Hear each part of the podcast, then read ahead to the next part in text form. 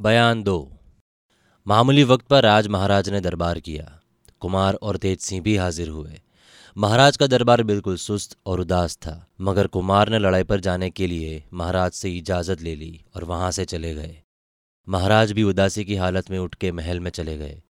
ये तो निश्चय हो गया कि चंद्रकांता और चपला जीती हैं, मगर कहाँ है? कैसी हालत में है?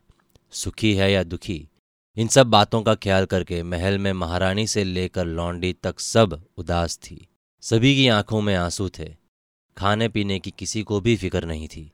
एक चंद्रकांता का ध्यान ही सभी का काम था।